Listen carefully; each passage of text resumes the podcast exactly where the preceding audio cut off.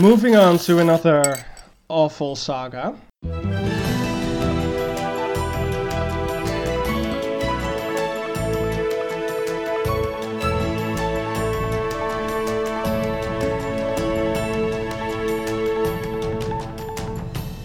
It's Friday, May the fifteenth, and this is the Dutch News Podcast, your weekly chance to catch up with what's been going on here in the Netherlands. I'm Gordon Darich, Dutch News Contributing Editor and Zoom Pub Quiz star, and with me today are Dutch News Contributing Editor and WhatsApp Ninja, Molly Quell, and Paul Peters, Master Student in Civil Engineering and Subtweeter Extraordinaire. Paul, uh, you had a magnificent piece of kind of like Twitter um, subterfuge or um, uh, sleight of hand uh, going on. Uh, d- d- maybe we should start with that because because I, I thought it was highly amusing. Uh, yeah, I, I think you refer to uh, me subtweeting someone who has been, uh, or, or at least there, there are more people, uh, I have to admit, uh, yeah. who have been spending the last two months Uh, proclaiming themselves as the absolute authority on uh, tackling the coronavirus yeah. and telling everybody what to do and um, advising the government on on what to do or what not to yeah. do. Yeah, a, a, um, a lot of uh, armchair virologists, basically. Armchair yeah. virologists. Who have yeah, the solution yeah. to... Sorry, there is a word in Dutch for this. You have to use it. This is like... Uh, yes. Zolderkamer virologen. No, toogvirologen. Oh, Tokyo! Oh, that's, yeah. oh yeah, yeah, yeah, yeah. That's yeah, the, the Flemish, to- the Flemish word. No, no. Yeah, C N N tof- said it was Dutch. We are going with it. yeah, the Tokyo-Loken who have the who have the answer to the corona crisis if only the government would listen to them. And now they seem yes, to have changed indeed. tack. So, uh, so uh, have they not, Paul? Yeah, they have. Uh, they is, uh, they have switched from tweeting in Dutch to tweeting in English. Yeah. And I ironically uh, commented that the only effect of tweeting in English is now that uh, uh, the number of people that are not interested in these tweets is increased from seventeen point five million to one point five billion people. Yeah. Um, because that's the number of people that uh, speak English around the world. Yeah. Um, yeah. So that was my uh, that was my uh, my uh, my subtweeting highlight uh, this. Uh, it was great this I, week. I thought it was tremendous. Yeah. The person you're referring to, who I won't um, mention by name because uh, th- then we're transferring the subtweeting uh, concept to podcast, which I think is a really good good move. Um, yeah, that's part of the yeah, fun. Yeah, it is part of the fun of it. They, they, they were getting really upset that, uh, that other people who were actually qualified to talk about this were getting lots of invites onto talk shows. So he sort of sent a tweet complaining he wasn't getting into onto talk shows and just kind of um, copied in all the th- three of these three of these people, um, hoping that he'd get some kind of uh, response, but he got absolutely nothing. You know, people just ignored yeah. him. People ignored him even harder, which I thought was quite yeah, amazing. Yeah, yeah, yeah, yeah, yeah. It was almost as if he, he, he really wants to be on television. It's almost yeah. as if that's his ultimate goal. But yeah, uh, uh, armchair virologist. I, I can see his tweets, by the way, because I'm blocked, because I uh. Uh, criticized uh, him um, for... Uh, claiming that uh, Mark Rutter was committing genocide in this oh, right. uh, whole saga. Yeah. That seems a perfectly reasonable so, point um, of view to me. Yeah, I thought so too. Yeah. Yeah. What um, is this job title, Gordon? I don't understand. It's just because you mentioned being in lots of WhatsApp groups as derived from other WhatsApp groups, but um, but exclude one person. Actually, uh, that you, all you want and to talk I about. Are in a, WhatsApp, a secret WhatsApp group that excludes Paul, which just oh, occurred right. to me. Yeah. Okay. What? Yeah. Are we? Well, so I, I realized this because I was trying to look up a WhatsApp group that I knew was called Secret, like, name of the oh, original yeah. WhatsApp group. Um, okay. And so I searched for this, right, in my WhatsApp, like, search function. And then, like, four, there's, like, five groups that, like, popped up. And I was like, wow, there's a lot of these. And so it just got me thinking about how, you know, you have a group chat, and then inevitably there's, like, a split off where... Yeah. Some person in the original group chat is, like, irritating or is just irritating on WhatsApp or, like, I don't know, keeps yeah. trying to demand that they go on television to talk about the response to the coronavirus. And so a bunch of people from the original group start a second group without that yeah. person that's yeah. inevitably called, like, secret whatever. Yeah. Um, in order to talk about that person. In order to yeah. talk about that yeah. person. I think we should say, before Paul gets too paranoid here, that this, this group you're talking about was yeah. not set up to exclude Paul. It was set up to exclude another oh, another person for, for very for very good and benign reasons. Yeah. So, but, but we can't go into that because no, we can't um, go into that. They'll be listening. Because anyway, they might be listening. Yeah. Yeah, that's true. Yeah, it wasn't. In, it wasn't specifically directed at Paul. It was. It was, it no. was directed at somebody else. That, Paul was just collateral damage. I'm he collateral was. damage. Yeah. yeah. I was just. But what I found the funniest about this is that I know of a secret WhatsApp group that was created from an original group to exclude me. um, specifically, but that uh, people that are in the secret group just send me screenshots about stuff that's going on in the secret group. Um, it's very entertaining.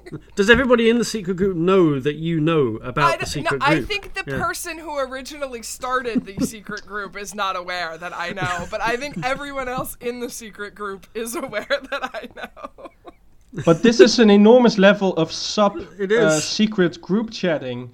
Uh, Because of, you know, that this secret group chat exists, yeah. and you also get information about what's being told. Yeah. It's it's uh, it's a whole new level of, of of of group chatting I never experienced. What I find extra entertaining about this is that the people with whom the secret group chat was started are like not good at keeping secrets. Like the only way that secret mm. group chats work is, is if there's like some degree of ability to keep your mouth shut about Indeed. it. And like everything is on the secret. At least yeah.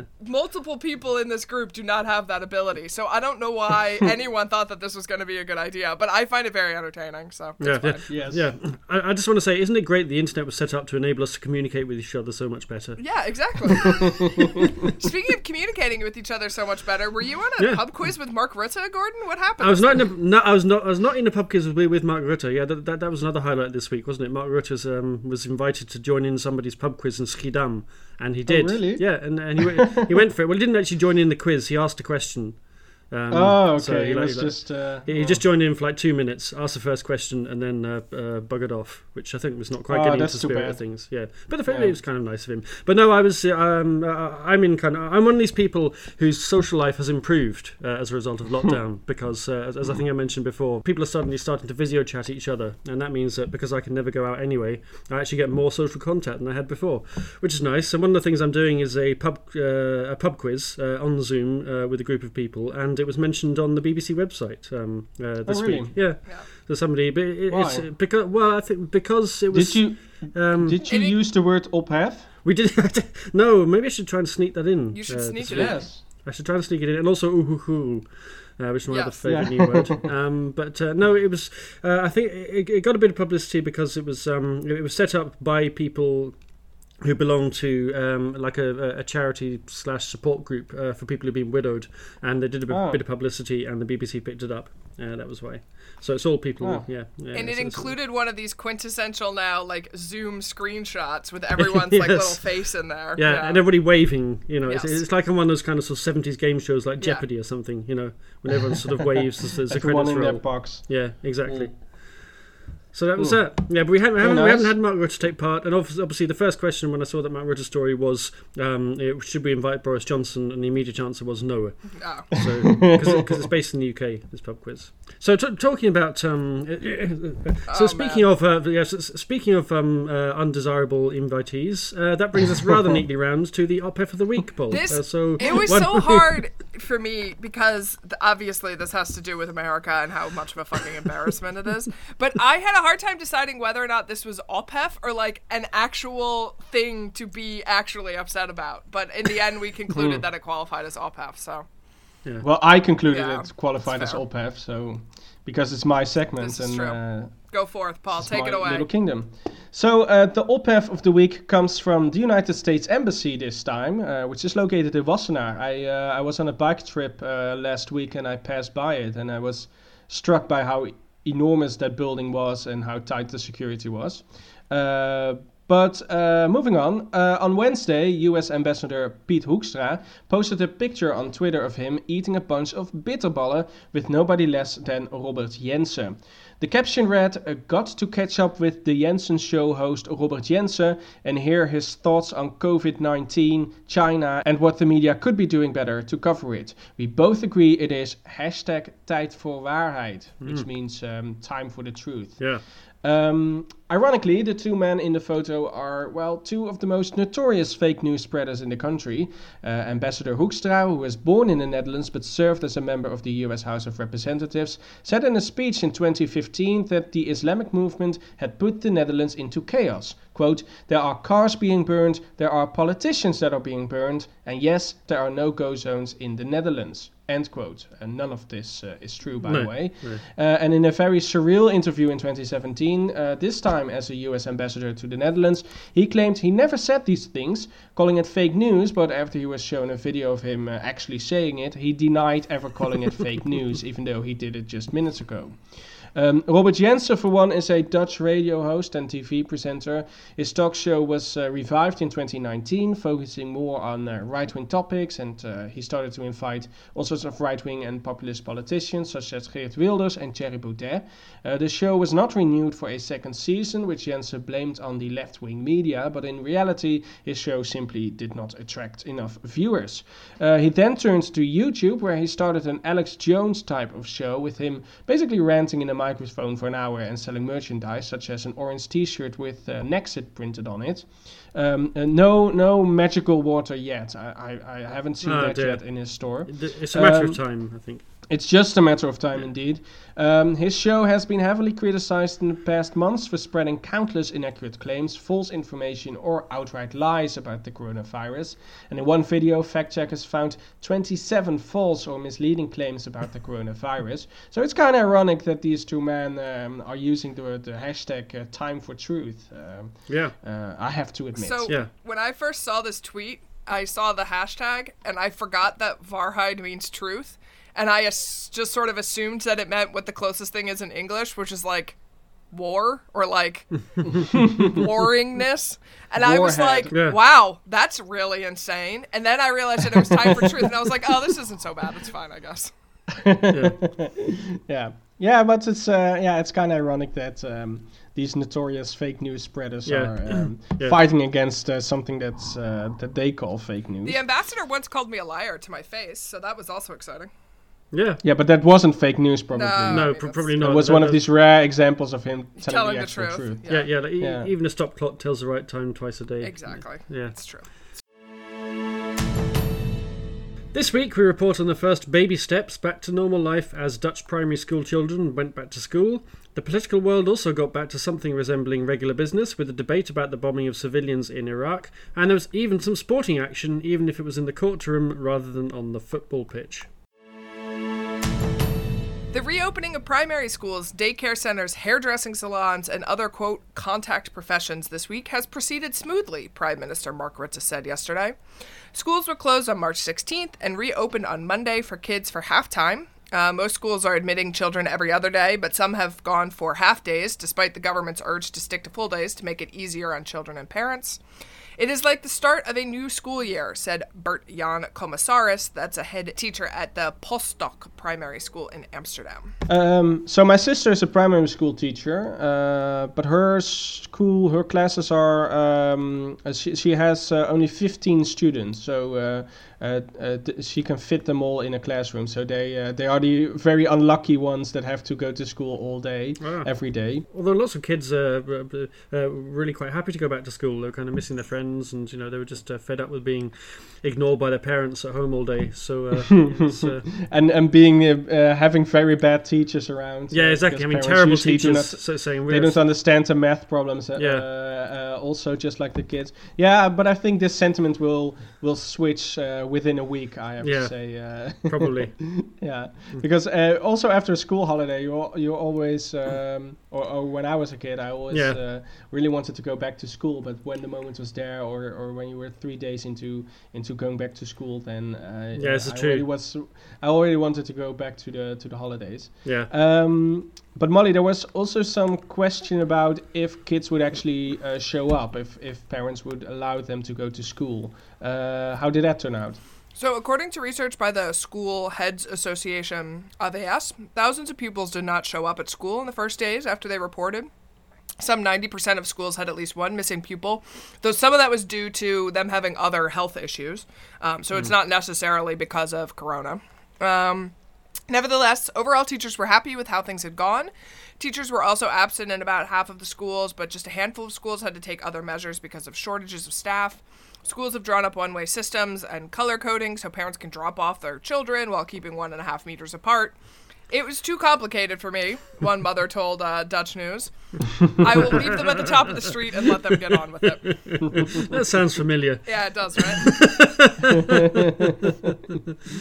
um, yeah, but it's it's good that there the, the there is some flexibility allowed, right? Yeah. That if you don't feel confident yeah. or healthy enough to go to school as a teacher or as a kid or as a parent, then yeah. um, uh, you can just stay at home. Yeah, so yeah, or if, uh, yeah, or if you're just worried or concerned. Yeah, because usually the rules are very strict, and, right. and the leerplichtambtenaar will come and And you know, come round your house with a big stick if your kids are missing school. So it's good they're being a bit, bit more flexible, um, you know, because of the circumstances. And uh, and what about what I care about, the universities, Molly? Dutch universities have announced that they plan to teach courses wholly or partially online until February twenty twenty-one. The University of Amsterdam's Economics and Business Departments have informed students that all courses will be taught online until the end of the first semester in February because, quote, no one can predict what the beginning of a new academic year will look like. I feel like that's always true, but that's anyway. Exactly. I don't know yeah. why that's particular yeah. to coronavirus. Uh, yeah, Groningen well. University is reporting planning to continue with online courses, as is Leiden, which has actually discussed the possibility of making the move more permanent. But, Paul, T U Delft has not made an announcement as to their fall plans yet, so I can't give you any uh, information. Ah, uh, that's too bad. Right. That's too bad. How would you feel about uh, if things did move on uh, online more or permanently, Paul? Um, would it make much difference to you? Particularly? Well, I'm graduating now, so I'm not really dealing with uh, with all the online courses currently. Right. A lot of my courses were already recorded um, uh, uh, in the past, uh, and I always found that f- uh, better because when you are in the in the classroom, in the lecture hall, then uh, the information is coming to you quite fast, and sometimes you don't really uh, uh, get it, or you have to, yeah. you know, uh, th- uh, think about it uh, uh, longer than than than the teacher think that you you need to. Um, then it's better to have it recorded because then you can play it back. So uh, I always prefer courses that are recorded, but yeah, uh, you, you miss the social context definitely in the in the in the lecture halls and uh, also in the university. So that's the that's the part I am uh, I am missing. And also a lot of courses are, are are are practical. You do a lot of group work, for example, and that's also something that um, you currently are missing because so- some things you can just not do over Skype or over Zoom or whatever you are using. So, yeah. Mm, yeah, you can't really reproduce it online, can you? I, I, I, I, I guess... I guess it's more of a thing for like first year students or new students because they already find it quite difficult, and especially international students yeah. find it really hard to integrate when they arrive at university and to find some kind of social contact with uh, with their Dutch counterparts, and that's going to make it much much harder if uh, if they don't yeah, meet physically yeah. in person at all, or, or much less. So yeah. yes, so uh, also for them it's. Um Uh, it, it would be better to reopen the universities, but yeah, if, if it's not possible, then it's not possible. It's no, just something exactly. we're gonna have yeah. to deal with. What else has been happening this week in terms of the uh, c- uh, coronavirus uh, measures? Uh, three national screening programs for cancer, which had been put on hold because of the coronavirus outbreak, are going to be restarted, the health minister announced earlier this week. The hospitality industry lobby group, K H N, has drawn up guidelines for cafes and restaurants for them to follow once they are partially reopened on June first. Um, according to the guidelines, guests will have to wash their hands when they enter a cafe or restaurant, answer questions about their health. Staff can also refuse customers if they suspect they might have coronavirus symptoms. So, you know, they're trying to figure out, trying to get things open up again, trying to figure out how they're going to be able to open up some more. It's, you know, seems like progress is being made, I suppose. Did yeah, you guys gradually. go out more this week than you did in uh, in previous weeks? Not especially, no, no. no. Have you booked a haircut yet? That's the thing I really wouldn't need to know. I have booked a haircut. Uh, I did, did you did you book it at like did you book it like at like sort of ten past nine on My Monday morning? My hairdresser messaged me during the press conference um, to tell me that the first available slot he had was May twenty-second. Um, right. Which is a long way off. Somehow Neil's got a haircut before I did, which I'm kind of salty about. uh, but yeah, so I will be going in about a week to get a haircut, and I I guess I feel okay about it. I'm not like super worried or anything, um, but I do think it will feel weird to sort of go out into the into the real world. Uh, I, I forgot who, who tweeted this, but there was someone. Uh, it, I don't think it was Ben Coates, but I'm not sure. Uh, he tweeted um, about Dutch it, politicians. It was Ben who, Coates. It was, was bankrupt. Yeah. Ah, yeah. He tweeted. He tweeted that uh, uh, uh, he enjoyed the tweets of Dutch politicians who sort of showed their before and after Corona haircut uh, photos. Um, that uh, they were very excited to go to the to the hairdresser, and then uh, the after photo was no different than no. the before yes. photo. So yeah, yeah I, I I really enjoyed that tweet. I mean, mm-hmm. Mark Rutter has gotten a haircut. He was one of these people. He posted a little clip about I don't know entrepreneurs or something, but. You could basically tell in, like, his little sideburns that they were getting, like, real fluffy and out of control. So, I mean, yeah. there you could sort of notice, like, I, I think a difference. But, yeah, I mean, I don't know. I think it'll be interesting to see uh, how many people decide to, like, stop dyeing their hair or, like, styling it in a certain way, like, after after all of this is over. Because you sort of were forced to, so. Um. Yeah. Yeah, and maybe you decide you don't you don't look so bad after all. Yeah, yeah. It's it's, it's, it's, it's, yeah. It's somebody somebody in my street, um, uh, and I, I noticed uh, the, the other day had about sort of four different colours in their hair because oh. they, I don't know, all they got to that stage where, where all sort of different levels of dye were growing out. It was quite it was just quite amusing. But, there you go. Uh, so I imagine they'll be out to the pair hairdresser. So, so, so some hairdressers also uh, opened at midnight on uh, like on yeah. Monday morning, didn't they? They did like a thing that was sort of reminding me of the days when um, the Harry Potter books launched yeah. and uh, like the sort of bookshops opened at midnight. This yeah. is the same kind of thing. You got like sort of like sort of yeah, uh, lots of magical hairdressers. Yeah. Uh, yeah. If I if my hairdresser had opened at midnight and I had had an appointment, I would have gone at midnight. So yeah. yeah. Coronavirus cases and deaths are continuing to decline in the Netherlands. three hundred two people died of the virus in the last seven days, and the number of newly reported cases is down to below two thousand a week. That's compared to one thousand three hundred a day at the peak of the outbreak just over a month ago. We know the real total is considerably higher because it only includes people who've died in hospital. However, the R I V M published figures this week showing that the death rate in nursing homes is also coming down from a peak that was around about the sixteenth of April. Testing of care home workers and residents has also been stepped up in recent days to try to catch more cases. And the C B S uh, st- uh, statistics agency's figures are also showing that the excess death rate, or the oversterfte, has been coming down. Uh, in week eighteen, which was two weeks ago, three thousand two hundred ninety-nine people died. That's still five hundred higher than a year ago, but in week fourteen, the gap was more than three thousand. So, yeah, it's a, so it's been a very sharp, steep, sharp peak, and then it's been coming down quite f- fairly rapidly since then. Of course, the big question is whether these numbers are going to keep uh, declining at the same rate now that uh, we're all starting to ease the lockdown. Yeah, yeah, that's uh, that's the big question. Uh, yeah. Of course, that's the million dollar question. Um, and what is the picture around the provinces? But because there are some uh, major differences um, showing, yeah. right? Yeah, there's there's some big regional variations. So like Groningen and Drenthe now last week had less than ten new infections. Uh, so there, there, there's virtually no corona there in the north at all. Uh, Friesland was also on very low numbers, but they had a little mini spike. They went up to well f- forty-eight cases, and that's mainly because there was an outbreak at the Asylum Seeker Centre in Sneek during the week, oh. which obviously is bad news. Lots of refugees all living in, uh, you know, v- very um, uh, close quarters, uh, close quarters yeah. to each other. It's very hard to keep one and a half meters apart. And they discovered uh, a couple of them had corona, so they tested the entire uh, A Z C and discovered that I think twenty odd uh, people tested positive. So, oh really? Uh, wow. Yeah. As I suppose, on the one hand, I suppose because uh, asylum seekers don't go out into the community much, then it's, it's, it's likely it'll be confined within there. But still, you you, you want to make sure that they get um, um, yeah, proper healthcare and treatment, yeah. so it doesn't spread any further. Because uh, that's one of the things they were warning about right at the start, wasn't it? If it got into an asylum seeker centre, it would be very hard to keep under control. Yeah. So let's hope that uh, that clears itself up uh, yeah, soon. Yeah, and presumably those are people who are probably more at risk because they've been through, you know, physical trauma in order to get well, here in the first yeah, place. Yeah, there but. is that aspect. I, I guess it's sort of, um, on the other hand, I suppose there aren't so many elderly people in the yeah, asylum seeker centres. So it's kind of, yeah, there the are pluses and minuses. But yeah, obviously there will be vulnerable people in that group. Um, and uh, yeah, it, it, it's a concern. So uh, uh, Utrecht and Flevoland have also had small upticks, um, but the biggest provinces, uh, North and South Holland and North Brabant, have all seen uh, significant uh, declines. North Brabant's now got fewer cases a week than Utrecht now, which, when you think it was the start of the outbreak, and they had enormous numbers of cases in the beginning, is quite quite an yeah. achievement. No, good news for them. Yeah. Um, and there's also some uh, some other sort of good, not bad news at least. How's that?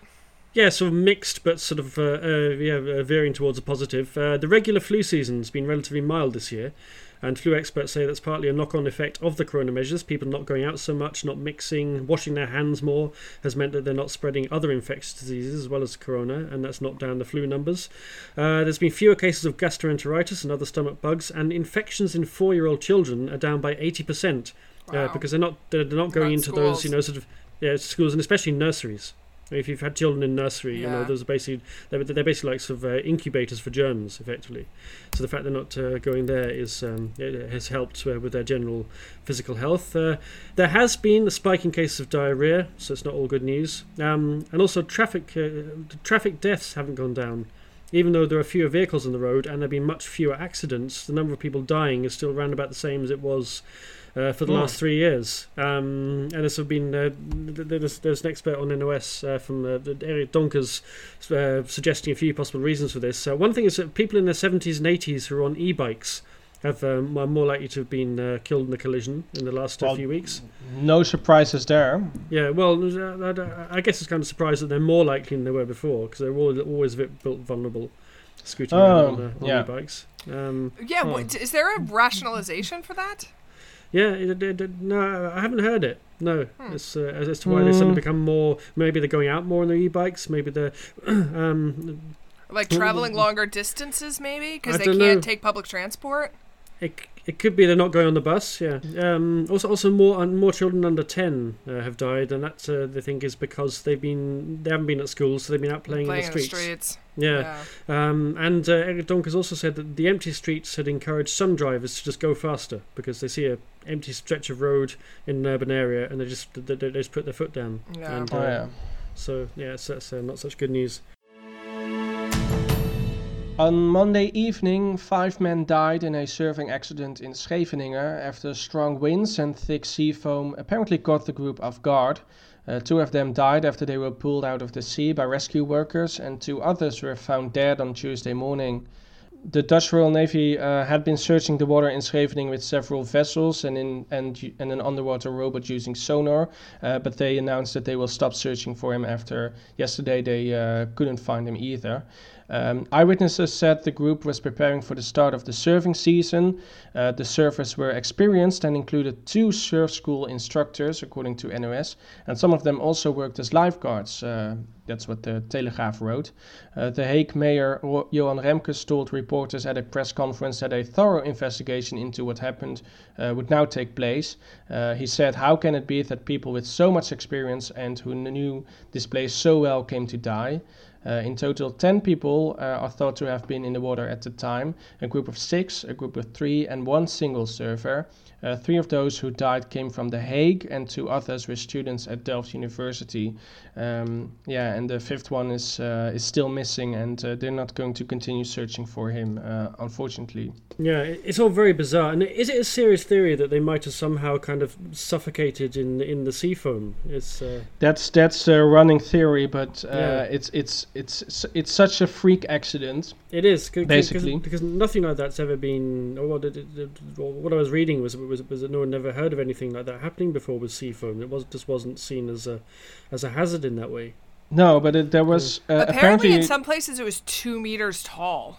Yeah. yeah, it was a it's a wall of sea foam of two meters, and it was sort of combined with this weird uh, wind direction, which sort of uh, uh, probably created some sort of very very strong current, which uh, dragged the the surface into this yeah. wall of foam. And yeah, the uh, it it really just sounded like a like a freak accident with with very unusual circumstances. So yeah, yeah.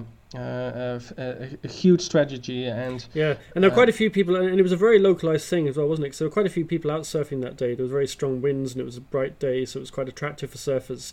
And these were all, as we should stress, very experienced surfers. They weren't just people like sort of, people sort of jumping on the board for the first time. And there were people sort of surfing like sort of fifty meters or a hundred meters away further down the beach, and they they, they and they weren't affected at all. They they barely even noticed the foam. So it was a very localized area. Yeah. Yeah, um, yeah, and, and a lot of people who were in the water were part of the same uh, surfing club. Uh, yeah. So a, a lot of the people who were there and who, who, who witnessed the accident were uh, uh, yeah, it was basically a huge group of friends who uh, who lost mm. uh, five of their friends. Uh, so yeah, a, an enormous tragedy. And uh, the City Council of The Hague held one minute of silence on Wednesday, uh, and dozens of people went to the beach in Scheveningen to commemorate the five victims. And they sort of stick flowers in the sand. And uh, yeah, it was it was it was a really nice gesture. And also flags were put half-mast on on many houses in Scheveningen, and yeah. members of the surf club hang their wetsuits on half-mast on their houses. So God. that yeah. was also uh, a very touching gesture, uh, I thought. Yeah. Um, and the Shore, that's the surf club where the five men uh, were member of, they put a sign on their building of five uh, white fish on a black background, uh, and that's a reference to Uh, the Scheveningen coat of arms, which also contains of three fish, I believe. Yeah. So, yes. yeah, it's it's it's um, the, the community is um, uh, uh, yeah devastated by this loss, and it is indeed a very tragic, uh, very tragic uh, uh, accident. And and these two uh, students of Delft University, they were also a member of one of the fraternities here. And I uh, passed by that building yesterday, and uh, there were also a number of flowers um, laid in front of that building. So. Yeah, a lot of um, uh, a lot of sorrow and a lot of uh, tears uh, in, in Delft and The Hague and in Scheveningen. Yeah, yeah. very, very It's a sad. real tragedy. Yeah, just a real shock tragedy as well. Because yeah. I think yeah. you, just, you just don't expect to happen. If you enjoy keeping up to date with the latest news while you're waiting for your hairdresser's uh, waiting list to clear, why not sponsor us on Patreon? Bringing you these weekly roundups costs us time and money, not to mention the fact we urgently need to stock up on blankets after six weeks of lockdown. And you need coffee. And I need coffee as well. I really yeah. need coffee. Yeah, yeah. It's been rough trying morning. to record this podcast this morning. It has been a really tough podcast, yeah. I know, and I'm, I'm really sorry for my failure to buy coffee earlier in this week. To show our appreciation, we'll give new patrons a shout-out on the podcast and a chance to ask us a question. We're also very grateful to our existing patrons who have kept backing us through the corona crisis, which we know has had a big financial impact on a lot of people, so thank you to everybody out there. This week we welcome two new patrons, uh, firstly Karine Foyard, which I hope I pronounced correctly. We don't have a question from Karine, but thank you very much all the same, and also to Daniel Shee, who tells us he's doing a postdoc at the T U Delft. Uh, so we seem to have a lot of uh, sponsors from uh, the T U Delft. Oh. Yeah, he's lived in the Netherlands for three years. He also doesn't have a question, but he says, quote, "Your podcasts make me feel like in the good old days, having drinks with a bunch of friends and chatting about random things on Fridays." Uh, which is almost accurate, except that we're not really friends. Um, and, we're not, and we're not drinking because it's we seven o'clock. We don't like each other. Yeah, we've all set up secret app groups to exclude each other. Uh, That's true. uh, but it is Friday, so that bit of it's true. That's true. That that bit is true, yeah. But thank you for your support. And Daniel. The topics we discuss are not totally random, I think. No. But... I mean, we do have a script, so I guess. Yeah. Yeah. yeah. yeah. yeah. We tend to veer off into increasing uh, degrees of randomness uh, as as the podcast goes on. At least it's not as random as Robert Jensen's uh, podcast. Mm. Yeah, or, or certain people on Twitter who, uh, who've become talkvirologen. If you'd like to join our motley crew of podcast patrons, go to patreon.com slash DutchNewsNL. And ask us a question. Because please ask I, us a uh, question. That's, that's always very nice. Even if it's a stupid yeah. question. Just Especially ask if us it's question. a stupid question. Yeah, those are the best questions. Yeah, yeah th- those are the best. The tax office has now admitted to singling out people with dual nationality for extra checks. We have discussed the child benefit scandal at length. If you want to go back to listen to some of our previous podcasts about it. Hundreds, possibly thousands of parents were ordered to pay back benefits after the tax office decided that they had made fraudulent claims dating back to twenty fourteen. Last year, a government committee said all the parents should be given compensation as well as having their benefits backdated. But this was the first time that the tax office has confirmed that it did use dual nationality as an indicator of potential potential fraud, and that could suggest why most of the families caught up in the recent benefit scandal had an ethnic minority backgrounds. It's particularly interesting because the Dutch government is not supposed to be keeping track of this information, so they actually had to like put in a bit of effort to include this data into their like model about fraud. Yeah, it's almost as if they were deliberately targeting people from uh, ethnic backgrounds. Funny yeah. how that works. Yeah, uh, this is extremely serious and a smack in the face of society, said M P Renske Leijten. We were promised things would be cleared up by now, but after all of this time, this comes out. Mm. Yeah, this is one of these ongoing sagas, just like the uh, Hawija saga, which we'll be discussing in a yeah. bit. And it's really infuriating. And I think if there was ever a topic that is eligible to become a um, a parliamentary inquiry, then uh, this is definitely it. Totally. So um, I hope that Parliament will finally st- and the Tweede Kamer will finally start uh, doing a bit of effort to sort of get to the bottom of this, because this is just one of the most infuriating things that I ever heard about. Uh, just a government agency that almost deliberately is trying to financially ruin an enormous group of people. Yeah. It's just too scandalous uh, for No, it, it just makes no sense. And another point that Renske Leijten, uh, I think, made in the course of the week was it's just a really stupid way to uh, to go about things. If you go looking for bad behaviour, fraudulent behaviour, just in one particular group of people, that means fraud in, in, in the wider society, in the majority group, is just going to go undetected because all your efforts are focused. You have this prejudice yeah. that that fraud is only committed by one particular ethnic group, and you only focus on that one ethnic group, then actually the number of fraud cases you don't catch is going to be very, very high. So yeah, the number of fraud cases you do catch, uh, then then the group you are targeting to is overrepresented in the statistics. So that will be a self-fulfilling prophecy that you think you are doing the right thing, even though that's not necessarily true and most likely not even true. So what I thought was sort of interesting about this is when this one is posted on the Dutch News Facebook page, a lot of people were like, well, of course this makes sense because people with dual nationalities have more opportunities to cheat on their taxes, which I guess maybe there could be an argument to be made for that. But of course, like, your dual nationality has nothing to do with your ability to get the kinderopvangtoeslag. No. Like, it's about where your kid goes to crash. And, like, that's it. So it was very strange to me that this was, like, an argument that people were even considering using for reasons other than, like, racism. I mean, like, clearly this is racism. Yeah. And also, perhaps even the, the targeting isn't that bad, but just the assumption, the immediate assumption, the categorical assumption that these people must commit fraud, even though it's very likely that they just made a mistake in their forms or yeah.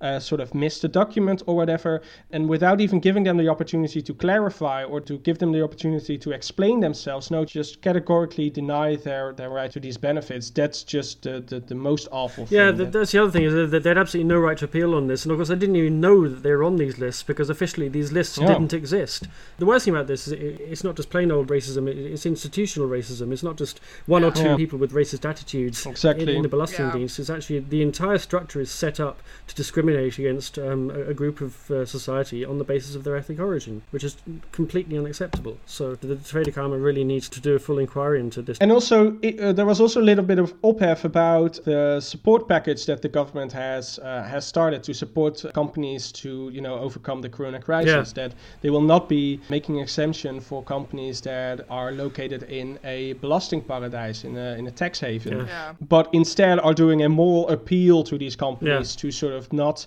claim this aid. And, you know, given the fact that we have a tax office that has no moral has no moral compass yeah. whatsoever in this in this in it's, this saga. It's totally insane. Sure, I'm really fascinated by the sort of the, the Dutch government, especially the financial departments, concept of morality here. Now, where Pete Hoekstra is saying that you can't give money to Italy, which has been hit by an enormous pandemic crisis, because that would be a moral hazard on the one hand, and on the other hand you say we'll give money to people who are located in tax havens, but just make a moral appeal to their good nature. Yeah. I mean, is it possible that if they didn't do it this way, then no business in the Netherlands would be able to get the money, because the Netherlands is in fact a tax haven? Oh, but it's not, you see. It's not, because it's not on the European Union's list of tax havens, because of course that yeah. doesn't include European Union countries. It's funny how that works. It depends on uh, how large your company is, if the Netherlands is a tax haven or not. Defense Minister Anke Bijleveld survived a motion of no confidence in the Tweede Kamer on Thursday after a debate on the twenty fifteen airstrike on the Iraqi town of Hawija. The target of the airstrike was an Islamic State bomb factory, which is located in a residential area. The bombing, which was carried out by Dutch fighter jets, resulted in the destruction of hundreds of buildings and the deaths of over seventy Iraqi civilians. It was the fourth time Parliament debated the airstrike, and it was the first non-corona related debate since the outbreak of the virus, which indicates how important this debate was. Initially, the Defense Ministry denied any involvement in bombings resulting in civilian casualties in Iraq, but N O S and N S A revealed in October twenty nineteen details about the Dutch bombing in Hawija, including the number of deaths. Uh, the reason for the high number of civilian deaths was that the ISIS bomb factory had many more explosives stored than initially thought, resulting in a huge secondary explosion, which resulted in the destruction of the neighborhood. The American terminology for this is collateral damage, Molly? Yes, the, that's what we call this. Yes, that's a yeah. euphemism. Bijleveld was summoned to parliament three times before, the first time to explain why the ministry kept silent about the bombing for four years, and the other debates came after revelations in the media about additional information and details, much to the annoyance of many M Ps who blamed her for trying to cover up mistakes and accused her of not being transparent enough. Thursday's debate came after N O S and N S A were handed a report by the U S Department of Defense following a Freedom of Information Act request, even though Bijleveld had told M Ps the report was classified and the Americans were unwilling to share it. Uh, in the report, the Americans warned the Dutch about the risk of bombing that particular site in twenty fifteen. This is a really bad look for the government, isn't it? It's like the information is really having to be dragged out of them before they'll admit anything. Yeah, even though they Bijleveld keeps promising to be more transparent and to be more open and uh, disclose more information on a proactive basis. Yeah. And, you know, every time there is a revelation and then she has to go back to Parliament again and survive a motion of no confidence. Indeed, yeah, it seems to be like a circular, circular thing. So what was her defense on this occasion? Um, she told M Ps that protocols regarding the planning of the bombing and damage and risk assessments were carried out correctly, even though some of them were changed following the bombing in Hawija. Uh, just like all the other debates, she promised to be more open and transparent, just as I said earlier. But the M Ps are, of course, not very confident that she will keep her promise based on the earlier experiences yeah. of her breaking that exact promise. Uh, and she also said uh, that she cannot give all details because operations are planned based on secret information from numerous intelligence agencies, and they are, of course, uh, naturally not very willing to share all their information. So it's a little bit difficult for M Ps to sort of keep the government uh, to account on, on these sort of issues because, yeah, there is a lot of secrecy and a lot of intelligence uh, involved in it. Yeah, it, it, it does feel like uh, Bijleveld is kind of hiding behind the defense of uh, you know, this information is classified and we can't get it, and then uh, somebody puts in a freedom of information request and they get the information, yeah. which sort of implies that the Dutch government or the officials, you know, in, in the Defense Department just aren't asking the questions. They're no, not prepared no. to ask difficult questions to their American counterparts. I don't know, perhaps because they're worried about uh, spoiling the relationship. But seventy people have died here. It's a legitimate reason to ask hard yeah. questions. Well, at least seventy people. At least seventy the, the people, estimations yeah. sort of yeah. uh, uh, range from seventy to one hundred fifty, but seventy is the minimum amount. But yeah, what you say, um, I understand that when a minister of some sort of small country, such as the Netherlands, goes to the C I A and says, yeah, we want this report because, I don't know, uh, this M P Pietje Puk van de mm. Partij van de weet ik veel wat requests it, and that the C I A says, no, we're not going to give it. But yeah, it's, it's just really strange that if the N O S knocks on the door of that exact C I A, and yeah. request that, that report. Well, it, it, they didn't hand it immediately. It took some time. Well, they, they put in a formal freedom of information request, which shows they have the right to have that information if they ask for it. And, you know, it's not the Netherlands being some random small country here. They're the partner in the military operation. Yeah. So they're fully entitled to, to request this information. Yeah, yeah, indeed. And yeah, it's just not a, not a, not a good look yeah. for the minister if she says we're going to be open and transparent and proactive, and then, um, yeah, she is, uh, fails to enclose this information. Speaking of bad images for the government, what was uh, Rutte's involvement in all of this, uh, Paul? Well, that's unclear. That was also part of the reason why uh, I think the third debate was on this question, because former Defense Minister Janine Hennis told reporters she had told the Prime Minister and the Foreign Minister about the bombing in twenty fifteen, uh, but both of them denied that they were told, and or they say that they don't have any recollection about it. Hennis said she hadn't notified them in a formal ministerial way with a communique, but she said she told them somewhere in a hallway or some sort of in a passing by mm. uh, without an alarming tone, she, she said. But it's it sounds very unlikely that a prime minister who has such a highly developed political antenna wouldn't be alarmed by the news yeah. that mm. a Dutch striker killed seventy civilians, that he forgets about it. That's very unlikely, and that's also what the what the Tweede Kamer suspects. So that was the reason why he was also summoned to Parliament to sort of explain himself. But he kept insisting that he had no re- recollection about it. But he did tell journalists after that debate that the Americans uh, did not know exactly how many civilians died in the bombing, and that the number uh, of seventy was simply a rumor. But U S defense statistics clearly showed a peak in the number of civilian deaths that mm. day of the bombing of exactly seventy. So that sort of uh, showed that the Americans were aware of how many civilians uh, died in that bombing. And that number was later also confirmed by the Pentagon to Bielefeld, for which he later apologized. So again, one of these examples of the ministers promising to be more open and then all of a sudden uh, they're not doing that at all. Yeah, having to explain information that's come to light from other sources than the government, which is always very awkward. And of course, uh, Bielefeld uh, now, although this uh, bombing happened when Janine Hennis was minister, of course, by Dutch convention, Bielefeld has now assumed responsibility for the mission. So she's the one in the firing line, and she uh, she faced another motion of no confidence on Thursday. Yeah, indeed. Even though she wasn't the responsible minister yeah. at the time of the bombing, um, she still damaged herself by this continuous stream of not disclosing enough information and not telling the entire truth and these uh, media revelations. So she is also damaged right now in this saga directly, uh, in my opinion. But she did survive the motion of no confidence, uh, just. Yes, she did, but barely, yeah. And this is the second time she was almost sent home, uh, remember that. Uh, this time the motion was supported by sixty-nine M Ps, that's only two M Ps less than in November, and it was supported by almost the entire opposition, excluding S G P, uh, Van Haga and F V D.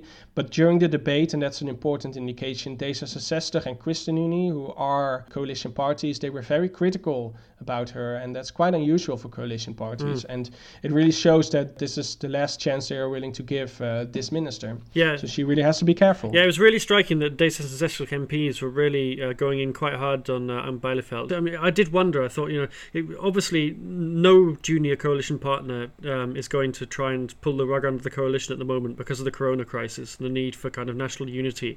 But, you know, if that wasn't the case, if this was normal politics, is this the kind of issue that could actually bring down a coalition government, do you think, Paul? Uh, I don't think it's something that these parties would be willing to let the coalition fall apart, I think. Maybe the Belastingdienst affair, which we just talked about, that might be something, a, a reason, I think, or maybe the combination. But yeah, it's, sending a minister home doesn't necessarily mean that the coalition will no. fall. It happened before, there's a precedent for that. If this minister is just very bad, then the coalition can just have a sort of gentleman agreement that this person has to resign or else we will vote her away. That, yeah. that can happen. Yeah. So no, I don't think it's something that the coalition would fall for, I think. But Bielefeld really has to be careful, that I'm sure of, uh, because otherwise she will have to go um, in the near future. So another saga that is going to keep going probably um, and maybe intensify once the corona crisis has died down a bit. Yeah, definitely. Yeah, especially if new information will emerge. Yeah. And you betcha that uh, a lot of journalists are trying to uh, to find new information about this. Well, and also N O S and N S A have really been quite hot on this story as well for well over a year. So, and they keep uh, digging out more information. So you'd expect more to come to light from that uh, that corner as well. Yeah, that uh, the N O S and N S A, they were the, the ones who came with the initial revelation about the seventy deaths, yeah. and they indeed have been um, uh, on top of this story uh, for almost a year now, and they were the ones who came up with this news about this American report. So yeah, they are doing an excellent job in this dossier, indeed. And they've been out to Rat, they've been interviewing survivors, they've obviously made all the contacts there, so uh, I'm sure there's more to come.